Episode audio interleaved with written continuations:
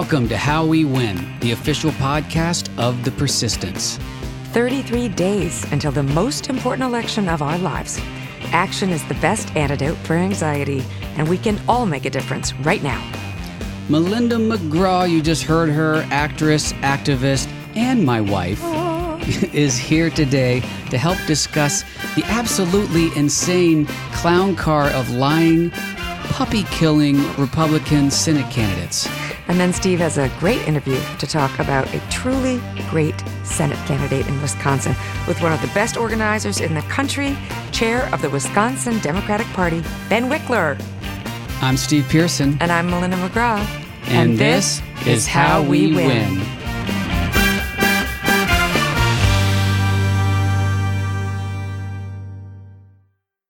Thank you, my dear, for joining us and, and helping out today as a co host of the How We Win podcast. Pleasure to be here with my favorite activist, handsome best friend and partner and husband. Well, that's you. nice. I should probably cut that out, but maybe I'll leave it.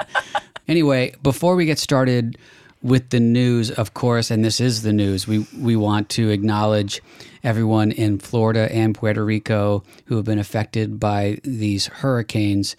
Florida getting hit with uh, once again the worst hurricane in Florida history. It just keeps getting worse and worse um, as we feel, unfortunately, the ravaging effects of climate change. Mm. And I was really happy to see Biden stepping up in aid uh, for not just Florida, but for Puerto Rico. Yeah. Nothing to take away from how important it was to cover the Florida hurricane. Um, but 24 7 that was on the news, yeah. and we barely got a blip of um, the devastating hurricane that, that hit uh, Puerto Rico, which these are Americans. Yeah, um, that was a glaring, very, extremely unfortunate and disappointing few days there of you know seeing that and saying like well this was just happening and uh, we are not hearing about it. So and it just goes to show you the systemic you know racism. It that's what it is in our media yeah. still and in, in, in all of the media. It was every station and it's just too bad. But it, it was so heartbreaking and i you know we were just talking about all the kids there and their you know it's it isn't just the trauma of families losing everything in their economic situation and having to uproot. You just think about the memories and you know their little lovies and uh, you know the mm. it, they will be before that and after that for him them forever more and it is so heartbreaking and it's going to be a very long process. And so we're really sending them a lot of love and healing. It will be yes. Um, so let's talk about the news of the week, there was some stuff of substance that I really wanted to discuss with you. And then we had breaking news about two Republican Senate candidates. First of all, Herschel Walker um, and the entire Republican Party rallying around him and just once again a blatant show of hypocrisy, which, I mean, if there's a brand for the Republican Party, it would be hypocrisy but uh, reportedly, Daily Beast reported that he paid for uh, an abortion. Um, he's mm-hmm. denying it and wants to sue the Daily Beast for defamation. His uh, own son has come forward and says that it's true and that uh, he has lived through uh, abuse from his from his dad and his mom lived through terrible abuse from Herschel Walker mm-hmm. and that he never should have run for office and put them through this and does um, it sound familiar? It sounds strangely familiar. But it's it isn't just hypocrisy though. It's misogyny. It's misogyny. Yeah. You know, eh, eh, because inherent in all of that is the same thing of just wanting to control. So we're going to do what we want to do and pay for the women's abortions if we don't want to do that. But we're going to make sure that you don't have a choice to do. So it's all related. The hypocrisy, the misogyny, and the racism all goes together in this package of delightful extreme fascism. Fuckery. Um, yeah, it's it's pretty jaw dropping in a in a place where our jaws seem to have hit the floor a long time ago. My jaw is gone. I have no jaw. I just took it off. I dislocated it. Took it off. That's I don't know how I'm talking right now. It's it's just uh, all tongue and upper mouth. Gumming. But um, then oh, I don't even know how to approach this. Next one, uh, Doctor Oz. do you, we have to call him doctor. That uh, it's a fair fair point. oh, Yeah. Um, The shy- Oz. shyster, uh, you know, grifter, the snake, Ozmeister. snake oil salesman Oz, who um, uh, lives in New Jersey and is running for Senate in Pennsylvania. Um, reporting has come out that uh, his research company and Mm-hmm. under his direct supervision uh, literally killed over 300 puppies. like going from misogyny Cartoon villain. and racism Yeah. to just villainous cruelty. Yes, yes. Again, hatred and hypocrisy because he was supposed to be Mr. Natural guy, right? Mr. You don't need Western medicine. There's all of these natural treatments you can use that are less harmful, have less impact. and he's sitting here, you, know, and uh, Now he was murdering he was about puppies. he was about making money. clearly, Yeah. someone said, basically, in effect, making Mitt Romney with his story of strapping the family dog on his roof, the roof of his car for a road trip, look like a PETA member. Dr. Oz has, you know, it turns out was the head of this testing group of scientists who were experimenting on animals. They would experiment on the animals, and once they euthanized them by putting syringes into their hearts with no They uh, put anesthesia. they, they, they it, it wasn't to euthanize them. They actually put expired drugs into their heart to you know a, as test subjects. You know. and then put them into garbage bags with living puppies from the their same litter. I mean, you can't make it's something out of the Dahmer untold Dahmer monster story. It's just unbelievable sickness. I mean, Mitch McConnell was complaining about the quality of his Republican Senate candidates.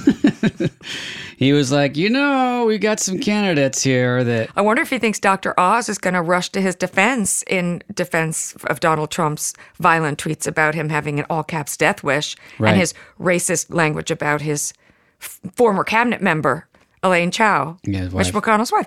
Does he think uh, Mehmet Oz and th- those guys, he knows they're not going to defend him, and is neither is anybody else, including Lindsey Graham or anybody else who used to be considered like an actual Republican. Well, to to pick our jaws off the floor um, and just the abject cruelty of all of this, the big question for you, and I know the answer, I'm just saying it to hear it, is do you think this will change any Republicans' minds when it comes to voting for either of these two senators? So, unfortunately, I think that the people who understand that those seats must be filled because they want to keep power at any costs are not going to care and it's not going to move the needle. But I do believe there are people who don't, who see how extreme it's becoming. I do believe there are people who maybe were undecided, who hadn't decided to vote for a Democrat because they've never voted for a Democrat in their lives, who will either be turned off and stay home, Mm-hmm. which means that there's more de- votes for Democrats will matter, or they might decide this is out of control because they believe for a democracy to run, there has to be a center. And they are so extreme to the right that the only way to keep a center is to rebalance it by voting on the other side. We have two parties. There are no centrist Republicans, and the ones that are have been pushed out. Right. So, unfortunately, I do believe there are central who, people who consider themselves centrist Republicans who might vote for Democrat now because they realize that their party has gone all the so extreme to the right. So, I do think there are, and that's what we used to call swing voters. Yeah.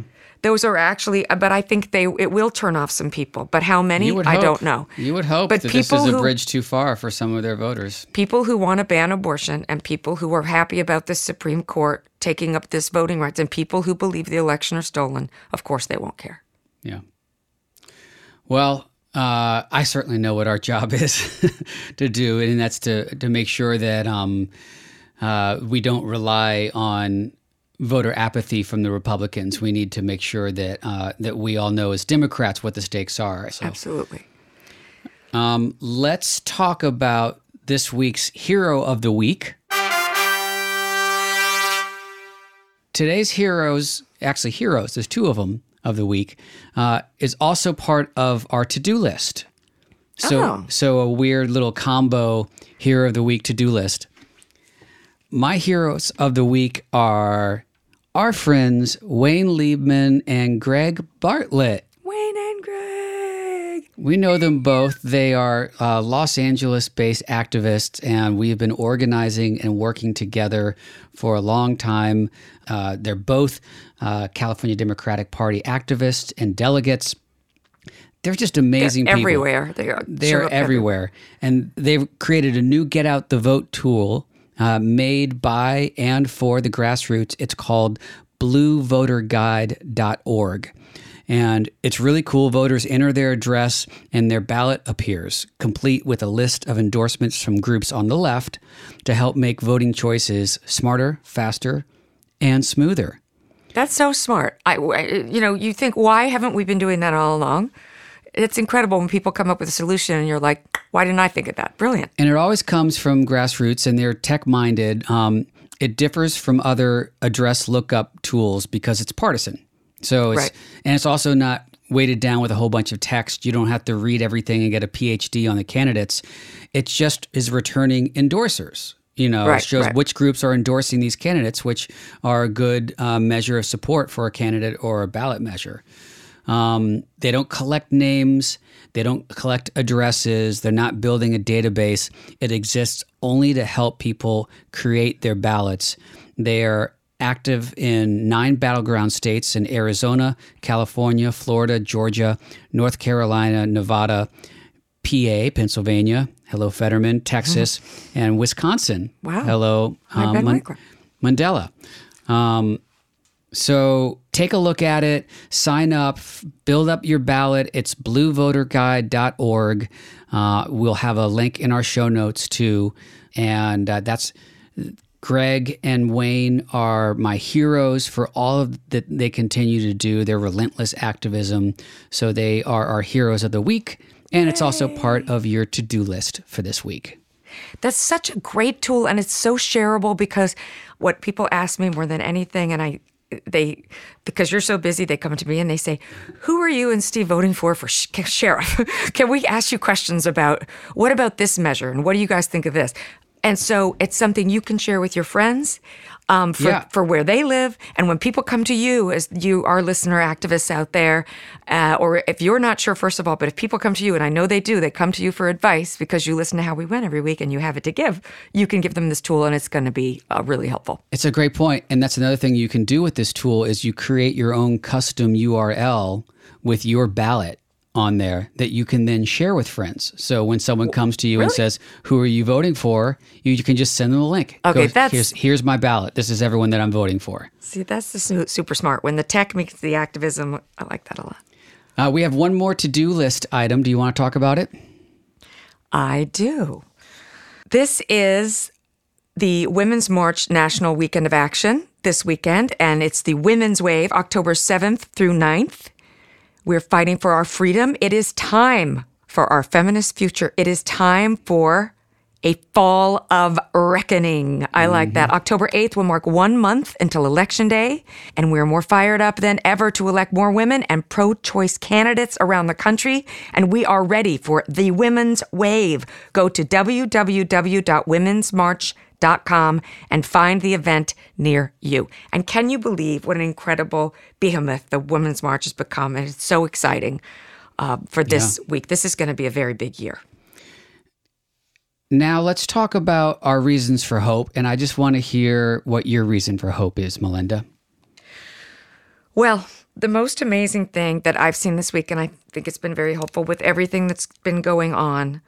Um, once the Iranian young woman, Mahsa Amini, was killed by the morality police for not wearing her uh, hijab the correct way. Right. Um, women all over the world, including young women in Iran, in Istanbul, in Paris, in Los Angeles, have been rising up in solidarity and they have been taking off their hijabs, they have been cutting their hair, and they have been chanting women, life, freedom. That we stand with the women of Iran, uh, and they have been saying enough is enough. And when you think about the stakes that they're up against to protest like that right. and the, the, literal mortal danger that they are in to do yeah. that that is so inspiring to me when we here still have freedom we have the freedom to protest without being thrown in jail and we still have time to stop this march against taking away women's rights they are who i am the world is looking to and seeing their example it is so moving to see how unafraid they are and they are mostly young and they are saying no no more. And they are putting their lives on the line all over the world. And that to me, it, it gives me so much hope and is deeply inspiring. It's deeply inspiring to me too, and seeing the images of the school children taking off their hijabs. Um, it's uh, um, like you said, the, there's no higher cost. There, you know, their literal mortality is it's at stake. You know, from this regime, and um, so uh, we are you know, thinking about all the protesters and we support them. We are in solidarity with them. They give us so much hope. And you are right. Again, uh, we know what our job is to is right now is to make sure that that we don't relent here in That's our right. in our quest to protect our own freedoms and uh, and protect our democracy. We will do it. We will do it together. And we will let our friends and family members know that they can do it too, and and that together we need everyone. That we need to talk to each other and to bring other people in. It, women, life, freedom. You're pretty awesome. I you're you're I like you a lot, Melinda McGraw. well, it's pretty great. We have a good fan club going Thank, back and forth fan club. Thanks here. for thanks for being here well, on you know, the show with me. I'm your number one listener. I would hope, and I listen to you the most as well. certainly too. true. Uh, I'm even louder than you. um, thank you for being here, thank helping for out. Having me. I'm, I'm excited for everyone to hear this interview with Ben Wickler, who is really, truly one of the best organizers in the country right now. And um, uh, he has a lot of very hopeful and encouraging things to say. So that's balm for the soul. We all need it. Let's hear it. I love Ben.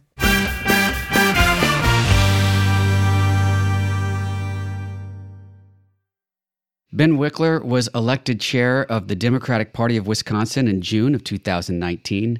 Now, in his second term, he has led the party through an unbroken string of statewide victories, including Wisconsin's defeat of Trump in 2020, and built the WisDems to a new level of success and recognition as a force for progressive change.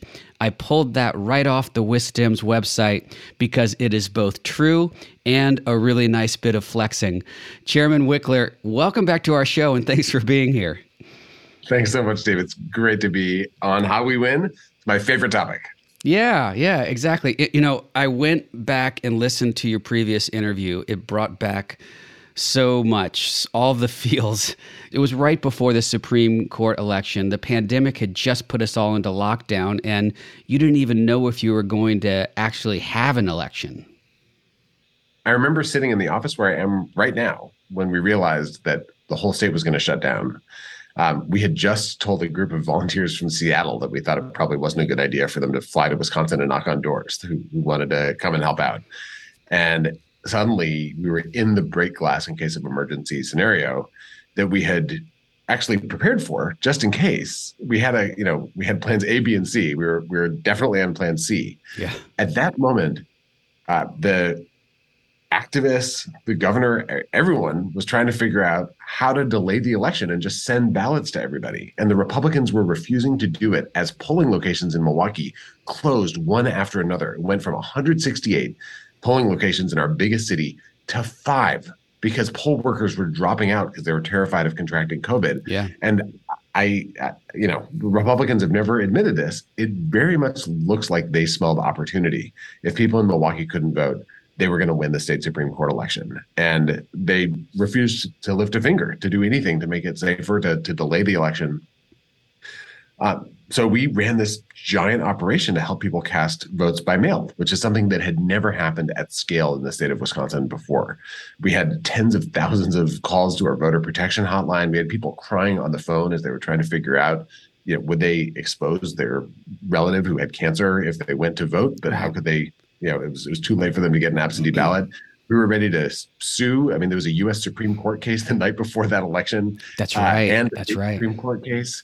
And then on that election day, people were lining up with oxygen tanks, wearing masks in the rain in Milwaukee outside of these giant polling places. There, there was one study afterwards that found that, of course, people did contract COVID that day, but voters refused to be suppressed. And there was a backlash to this attempt to weaponize COVID. And we wound up winning by 11 percentage points in a state Supreme Court race that gave us the winning vote that stopped Trump from being able to overturn the presidential election in 2020. If we hadn't won that spring, then Wisconsin could have been the first domino to fall in Trump's coup attempt when he was suing to throw out the election results. That's incredible, and that's so inspiring to uh, to the reminder that people would not be suppressed and that they came out and voted in droves. The 2020 was the same thing. You know, we had uh, all over the country huge lines. People would not be stopped, and and um, you know we're facing similar voter suppression. Uh, actually, even uh, worse. It's harder for people to vote in this coming election than it was in 2020. Um, and that gives me hope that people are, are uh, unfortunately going to stand in long lines and do the, the hard work of voting, which shouldn't be hard work. So uh, that's a great reminder. Um, you had, as I stated, some big victories in 2020, including uh, including the presidential take, taking the state during the pandemic. You really led the way with digital organizing programs. We talked about this a lot on the last time you were on the show. How are you now building out these programs? Now that we can knock on doors and reach out to voters in person again, what's your hybrid approach looking like? So we had a decision point after the uh, the worst moments in the pandemic receded. Obviously, there's still a pandemic happening. Right. We had to decide: do we go back to the way we did it before? Do we stick with the new way of doing it, or do we come up with something yet newer? And we decided to go with option three. We now have a, a kind of three pronged organizing program. We call it the Trident. The first prong is Ooh. neighborhood team based, neighbor to neighbor canvassing conversations at doors, knocking on doors the old fashioned way. The second with with some you know secret sauce with other stuff that I can tell you about. But uh, the first is door to door canvassing. The second is virtual organizing, as we blew out in the pandemic with virtual phone banks where folks from wherever they are can participate in calling through voters, especially folks who might have absentee ballots they haven't returned yet, or who we know can request one because they requested one before, or folks who we're very confident will vote for Democrats if they get that reminder. Uh, persuasion is easier in person, but a lot of the work of politics is just moving people along a process and reminding them to do the thing they already want to do. So that's a really powerful thing for virtual organizing. And the third thing is a technique that has been growing and growing over the last couple of election cycles. It played a big role in winning the Georgia runoffs in 2021, which is relational organizing. I which is you were going to say that.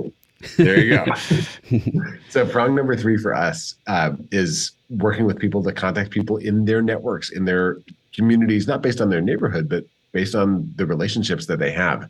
One study found that if you hear from someone you know, it's 13 times as powerful as hearing from a stranger.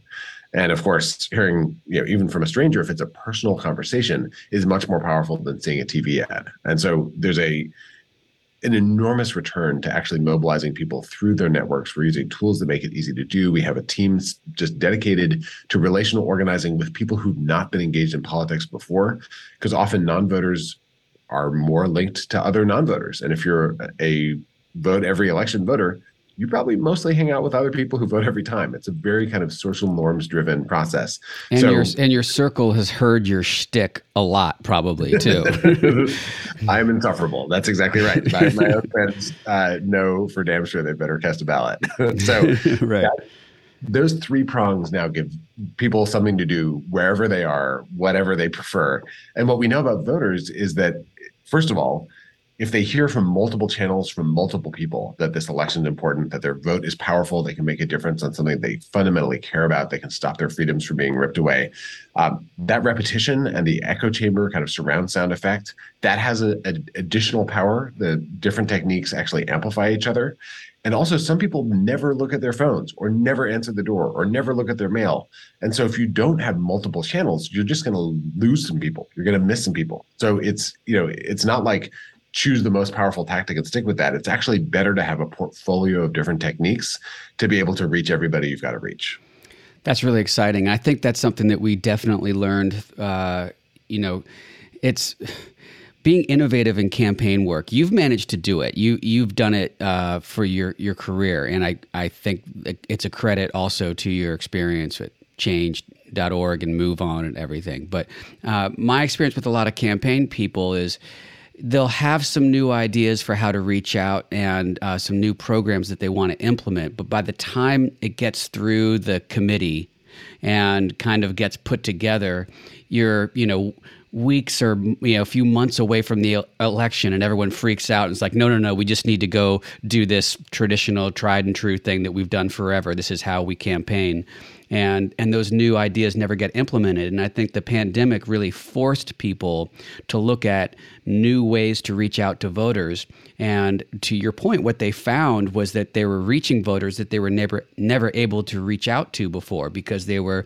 multimodal ways of of reaching them and um, you know like you said young people you know I, I can't get my daughter to talk on the phone. She's just texts or DMs or whatever. She calls me sometimes, but um, Uh, so, uh, and, and, your other point about um, the phone banking, which uh, I joke about it being diminishing, but um, and the returns being diminishing on it. But when you do what you talked about, and that's be specific about the people that you're reaching out to and why you're reaching out to them, then it can be really uh, a helpful touch point still too. So, um, I, I feel really lucky to work with an incredible team of people, and they are constantly coming up with new stuff to try. And I'm delighted to, uh, you know, to be able to say let's let's go for it.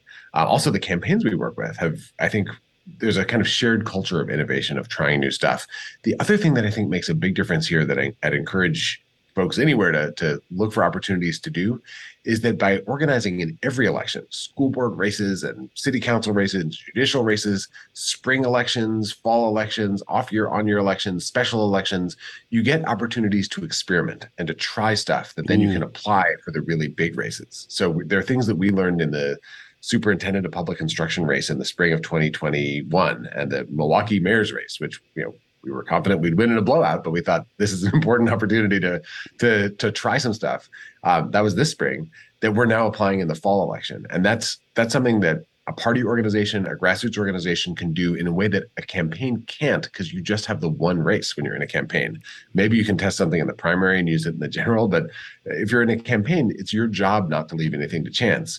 If you're in a in a party organization, you can look for opportunities to actually run experiments and learn lessons from those and then you can build from you know election to election to election instead of burning everything to the ground by the moment the polls close mm. well that uh, tactic worked well for Republicans over the last 50 years. So why why shouldn't we we try getting involved in every single local election? um, Unfortunately, true, but it's a lesson I think it's uh, well worth us learning. Yeah. Um, well, I mentioned that you were the you were the DC director at MoveOn and executive vice president at Change.org before you uh, took on the chair of WisDems. Um, when I first started organizing with Swing Left in 2017, it felt like grassroots groups and state parties were very much isolated from each other and were kind of organizing in their own silos. In fact, I think uh, people were drawn to groups like Swing Left and Indivisible in a way because they weren't getting the kind of organizing I, that they wanted or were looking for from the Democratic Party. Um, over the last four years, we've done a lot of work to build stronger coalitions. Um, how has that coordination changed how you organize and mobilize volunteers? So, the first thing, just to always be clear about, there are coordination laws. There are some kinds of conversations that different types of organizations can't legally have. Sure. Um, for organizations that are on the hard side, meaning they are on the coordinated side, which Swing Left often is, uh, we can actually work directly to mobilize volunteers together to to work on the coordinated campaigns. And I I'm so proud both of my my predecessor chair, the work that my team has done as when I've been chair, and at a number of other parties like the Michigan Democratic Party, the new leader of the Ohio Democratic Party. There's there's a group of kind let's of give let's give Rusty Hicks at the California Democratic Party some Absolutely. love too. Because yes, Rusty has invested in a year-round organizing program, and you know Pennsylvania's launched a year-round organizing. Program. I had I had to. Mm-hmm. I I chair our organizing department at at the California Democratic Party committee. There you rather. go. I, so. No, I, I, had a great conversation with him uh, at the at a, the Association of Democratic State Chairs meeting, and and he described for me, it, it's it takes. I think a, a, party chair, in some places the executive director, deciding that the the state party is actually going to be part of the organizing infrastructure of the state. Yeah. Finding the resources to actually bring people on, not just in the final six weeks of the campaign, but on a year round basis. And then having a culture that recognizes that a state party is part of the broader progressive fabric of a state, of the country, of a community.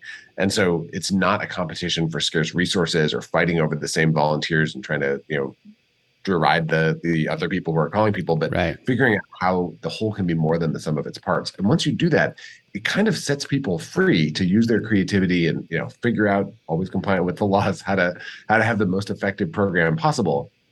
I feel much better, honestly. Like Democrats, we can fall, progressive Democrats can fall into this kind of fixed sum mindset where one organization's gain is another organization's loss.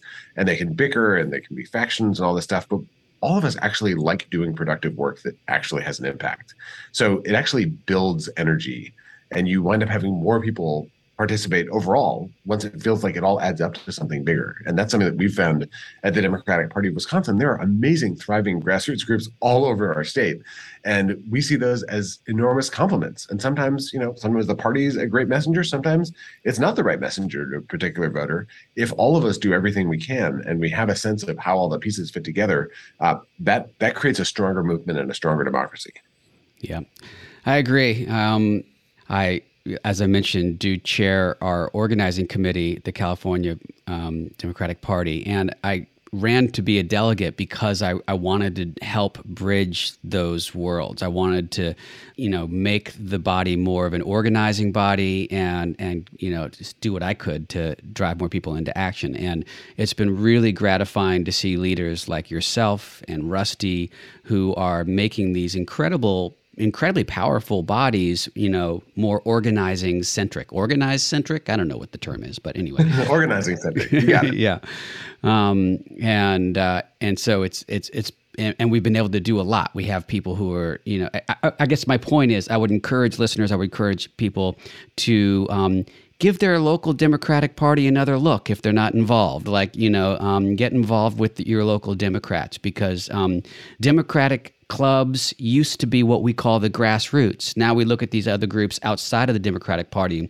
call them the grassroots, but it, the Democratic Party groups really are the grassroots. Steve, I feel like your story is an example for everyone listening that if you think that the Democratic Party should be more grounded in grassroots organizing, guess what, listener? You can be the Democratic Party. You can just sign up. You can walk in.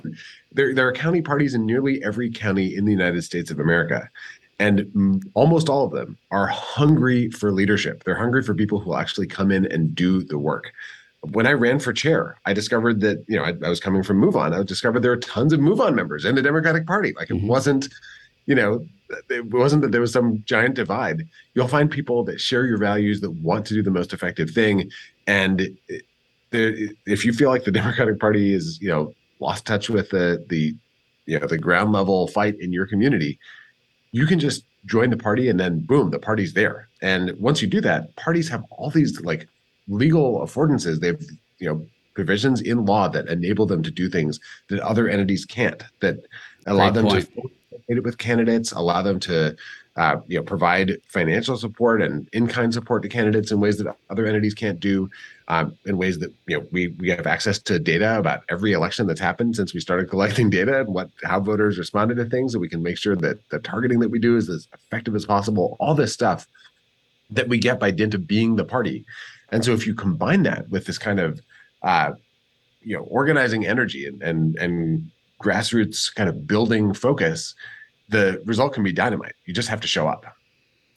Great. I love that. All right. Well, let's talk about your uh, always important and competitive state of Wisconsin. Um, just this week, Kyrsten Sinema reminded us all again how important it is to pick up a couple of seats in the Senate. And I don't want to get into Sinema's talk at McConnell's library or wherever the hell she was, but um, you have an incredibly exciting candidate in your Lieutenant Governor Mandela Barnes running against debatably the dumbest man in the Senate, Ron Johnson. What can you tell us about this race right now?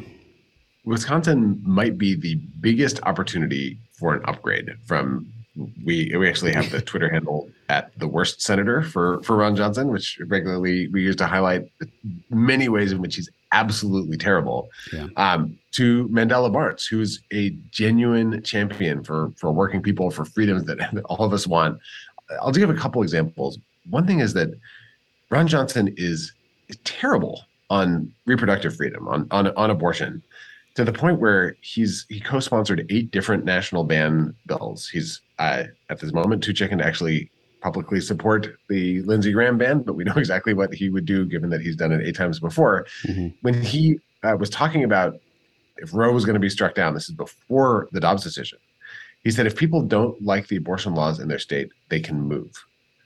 Which you think about somebody who you know, is caring for a sick parent or has kids and they're in school and they have their house and their job and their life, and he's telling them move that's the that's his solution. He said it wouldn't be a big deal. It might be a little messy if if Dobbs were struck down. And then when the when Dobbs was struck down, he declared victory. Of course, he voted to to confirm all these people. He voted to confirm not just the U.S. Supreme Court justices who kind of dissembled about what they would do with Roe versus Wade, but he confirmed judges like uh, Brian Buescher, who said, "I'm in favor of banning abortion," and to the U.S. District Court, uh, a whole bunch of judges that are in fact skeptical of contraception I mean, yeah, Johnson is he's all the way there on this, and he doesn't care how it affects people, as you can see every time he opens his mouth about it. Um, he briefly was saying, "Oh, we should have a referendum in Wisconsin," which we don't have a process for that. So the governor proposed a, a referendum process. He has a special session of the legislature that's going to meet, and Johnson immediately backed away and said, "Oh, we shouldn't rush anything." Da, da, da, da. So he's running scared on his record on this. Um, another thing that he is very unusual in the Republican Party is that he's openly in favor of something that Republicans have tried to do over and over, but they try to avoid talking about, which is privatizing Social Security. Yeah. He's actually saying now on the campaign trail that, that they should put Social Security on the congressional budget chopping block every single year. He says it shouldn't be a guarantee. It should be something that is part of the regular budget process. And how is he, how is he campaigning on that? I mean, I called him the stupidest senator, but isn't isn't Social Security like a wildly popular thing for people? Like, are you campaigning against privatizing that? It's incredibly popular, and it's because people know that they pay into it every year, and then they can rely on it. It has security right there in the name. The idea that every single year Ron Johnson should get to propose budget cuts to Social Security instead of having a guaranteed formula that is written into the law. It's it is it's offensive to anyone who you know is thinking about their retirement or who has a parent who's going to retire at some point. I mean, Social Security is more than half the income for more than half the seniors in America, yeah. and it's a it's a manifest threat. So you ask like, why is he doing all this stuff? If you look at what he's actually done with his power, the answer becomes kind of appallingly clear, which is that he has a couple of hard right billionaire donors who put $30 million into his last campaign in 2016 and got him over the finish line. And he then turned around and wrote a tax cut that benefited them, like the specific kind of company that they own and that he owns. And they made $215 million, these two people, in a single year mm-hmm. from the tax cut that he insisted on that was added to the Trump tax bill at his demand. Uh, he said he wasn't going to vote for Trump's tax bill unless this tax cut was added. So he's just there to enrich them, and they've now yeah, a nice return on their investment. That was wily. I mean, we the rest of us don't have access to those kinds of ten to one returns. Yeah. Uh, this is this is ATM politics at its worst. And Johnson, you know, his own net worth has doubled while he's been in office. He's done very well for himself. It's he's just out to serve himself, his political career, his his his donors, and not anybody else. And you see that from his trying to repeal the Affordable Care Act. He's saying that that's something they should do if they get power again. You can see it. He's one of only seven any of anyone. They're all Republicans in the Senate who voted against banning surprise medical bills, which are offensive to anyone who's not in the surprise medical bill industry. But that special interest really likes being able to do those. It's there's anything that affects working people in our state, the middle class in Wisconsin. He's against it. Anything that helps enrich him and his ultra wealthy donors, he's for it. And incidentally, one of those donors is the biggest funder of the Stop the Steal protest Dick mm. Uihlein, who's a Republican mega, mega donor. And as Ron Johnson put it, he was only involved for a few seconds in trying to overturn the 20, 2020 election. yeah. Just, just the tip. Yep. It's a five second rule for insurrection. It's a, right. yeah. Uh, well, um, so um, that's well, that's Ron Johnson. Mandela Barnes, on the other hand, yeah, I was to say no bones. Yeah, so he's uh, he's very clear. We need to put the filibuster aside and encode Roe versus Wade, the Women's Health Protection Act, into law, sponsored by our other senator from Wisconsin, Tammy Baldwin. Uh, he is his dad worked 30 years on an assembly line, third shift UAW auto worker. So he understands in his bones, you know, what it means to actually build stuff in the United States. Ron Johnson's pro outsourcing. That's one of, one of his hobby horses. Is he thinks he said it would be ridiculous to bring manufacturing back to the United States. Um, hmm. Mandela is someone who actually understands working people across the state and is ready to to fight for them and you know you you never have to worry about social security he's someone who will fight to expand benefits make sure that people get the kind of support that they need. Um, so he's he's somebody who resonates with folks across the state. He's been one of the youngest senators in the in the us senate. He's 35 uh, he's been a, an activist and organizer state legislator and a lieutenant governor. And he's someone that, that we can trust in a way that we know that we can't trust ron johnson to stick up for anyone but himself. Yeah. Um, how? What's the best way for listeners, people from all over the country, to uh, get involved and, and support his campaign? So we are looking for time, treasure, and talent. The the treasure, if you go to with uh, well, go to mandelabarnes.com uh, and and click on the donate button. Uh, Mandela can use your help. The the special interests who funded Ron Johnson's last campaign and got their big return are back at it. They're outspending independent groups and, and pouring ads into Wisconsin, uh, really hideous ads that are trying to divide Wisconsinites in order to allow you know the ultra rich to get ultra richer. So go to mandelabarnes.com and click on the donate button. Once you've maxed out to Mandela Barnes, I hope folks will go to donate to the Democratic Party of Wisconsin at wisdems.org slash donate and then volunteer. If you go to wisdems.org slash volunteer, that's wisdems.org slash volunteer we will put you to work. You, if you're here, you can knock on doors. If you're anywhere, you can make phone calls. There's tons of ways to help. And every moment uh, from we're recording this with 42 days left until the polls close, every moment between now and the end of this election is going to make a difference in a race that could determine whether we actually get that 52nd vote in the Senate that we so urgently, urgently need. And by the way, we have a, governor's race that's massively important. We have state legislative races. There's so much. When you turn yeah. out voters for Mandela Barnes, you're helping save democracy up and down the ballot. So it is go time. Dive in and uh, seeing Mandela Barnes sworn in and seeing Ron Johnson take his last flight to his vacation home in Florida um, and uh, and be out of public life forever will be a, a very very satisfying moment. So satisfying, and I I actually you know when you look at the numbers, people are. Uh, feeling decent about our chances of taking, you know, holding on to the Senate and maybe adding some seats, and then they're worried about the House of Representatives more. Um, I actually think this seat uh, has to flip for us to get the kind of majority that we need in the Senate to make um, uh, not as relevant. And um, I, I don't think we do it without flipping this seat. So um, all those links will, will be on our show notes. And of course, um, Lieutenant Governor Barnes has been on our How We Win fund too. And um, I know our listeners want to get involved directly there. Um, before I let you go, I want to digress just a little bit. I want to ask you because um, you've had a really fun and varied career. You helped develop Al Franken's radio show and hosted your own very successful podcast called The Good Fight. And if our listeners will remember that, it was almost 10 years ago that you launched that. Um, I think, if I'm correct. No, you're right. Yeah. This makes you an OG of progressive alternative media. Um, truth tellers, champions of democracy are even more important right now to fight back against all the lies and conspiracy theorists. Um, it's why I'm so passionate about this space. Do you ever think about getting back into it? I, uh, I mean, I, am enjoying being on your podcast right now. I think progressive media, alternative media is incredibly important. And, you know, my hands are super full doing what I'm doing right now to, to elect folks. And, but I, plus I the three kids, right? and I have three kids. I had a moment when I was doing, I had my second child was born, and I had my podcast, and I was Move MoveOn's DC director, and I was like, I actually can't do all of this at once. So that's when the when the podcast went on hold.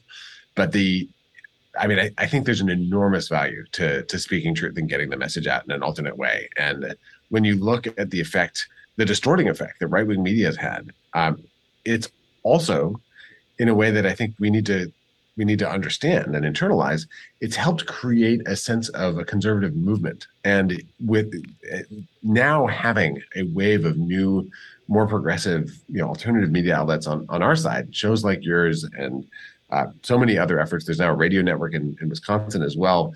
Um, those things help to create a sense of a movement that can understand itself and can actually have internal conversations in a way that I think is is really constructive and important. And uh, all for all the right wing yammering about the so-called liberal media when if you listen to someone on npr saying we what they mean is we everyone in society all of america they don't mean like we progressives you can't have an internal movement conversation in uh, you know in media outlets that are to their core rooted in an idea of kind of both sides right and so we have to have spaces like this. I think it's I think it's vital, and I'm I'm grateful for for you carrying the torch and everyone who works to carry that torch. Um, and uh, I think there's there's an enormous continued opportunity to grow, especially as technology changes. It makes it more possible for people to have bigger megaphones. So you're thinking about getting back into it. this, is, that's a, this is your words, pal. I think a lot of people would enjoy that. But um, last question before I let you go the same question that we ended with last time and that we always end with. What gives you the most hope right now? the thing that gives me the most hope is something that I was terrified would not happen that is happening, which is, you know, in 2017, there was this flowering of progressive energy. This after Trump got elected, it was like a shockwave that ripped through America. There are people who had never left the fight, uh, who were often pretty beleaguered at that point, and suddenly millions of people who had not been involved were getting politicized, getting active, seeking out information, marching, starting with the Women's March, the fight against the repeal of the Affordable Care Act. So many different movements from the movement for Black Lives to the you know, movement for immigration justice to the disability rights movement to, to, the women's movement to so many different pieces of this work. Um, and then took that energy and turned it into political energy and helped win a trifecta and and really um, defy a lot of historical trends to be able to throw out a would-be authoritarian after a single term, something you don't see in other countries that have had the same kinds of afflictions. Yeah. Just extraordinary. But all the political science literature says after you win, you demobilize. And what we've seen over and over is that Democrats win, you know, control the presidency. Bill Clinton in 92, Barack Obama in 2008. And then the midterm comes and all the energy is gone. And what I've seen in this election, and the jury's still out, we could still lose. We could lose by a landslide. We could lose by a hair's breadth, or we could win by a hair's breadth. I hmm. don't really see a world where we win by a landslide. But what we've seen is that people have stayed engaged. The the I go to these meetings of, of groups that started in 2017 in the wake of Trump's victory, and they're still going strong. They're still writing postcards and knocking on doors and finding ways to get involved, recruiting people for local elections. This infrastructure has not faded. I think it's accelerated and strengthened since the since the the Trump years and the resistance movement. And that is a tremendous source of hope for me. It means that this is not it's not just a reaction it's coming from something deeper a belief in each other in the idea of democracy in in a set in an understanding of the threat but also in the the belief of the promise of of what america what this country could be if we all join together to demand that that it lives up to its highest ideals and that to me is a tremendous source of energy and hope even in really bleak moments Absolutely. That's very powerful. Uh, Chairman Wikler, thank you so much for uh, it's great catching up with you. Thank you for all the work that you have done and continue to do. And thanks for being on the show. Thanks so much, Steve. It's been a tremendous pleasure.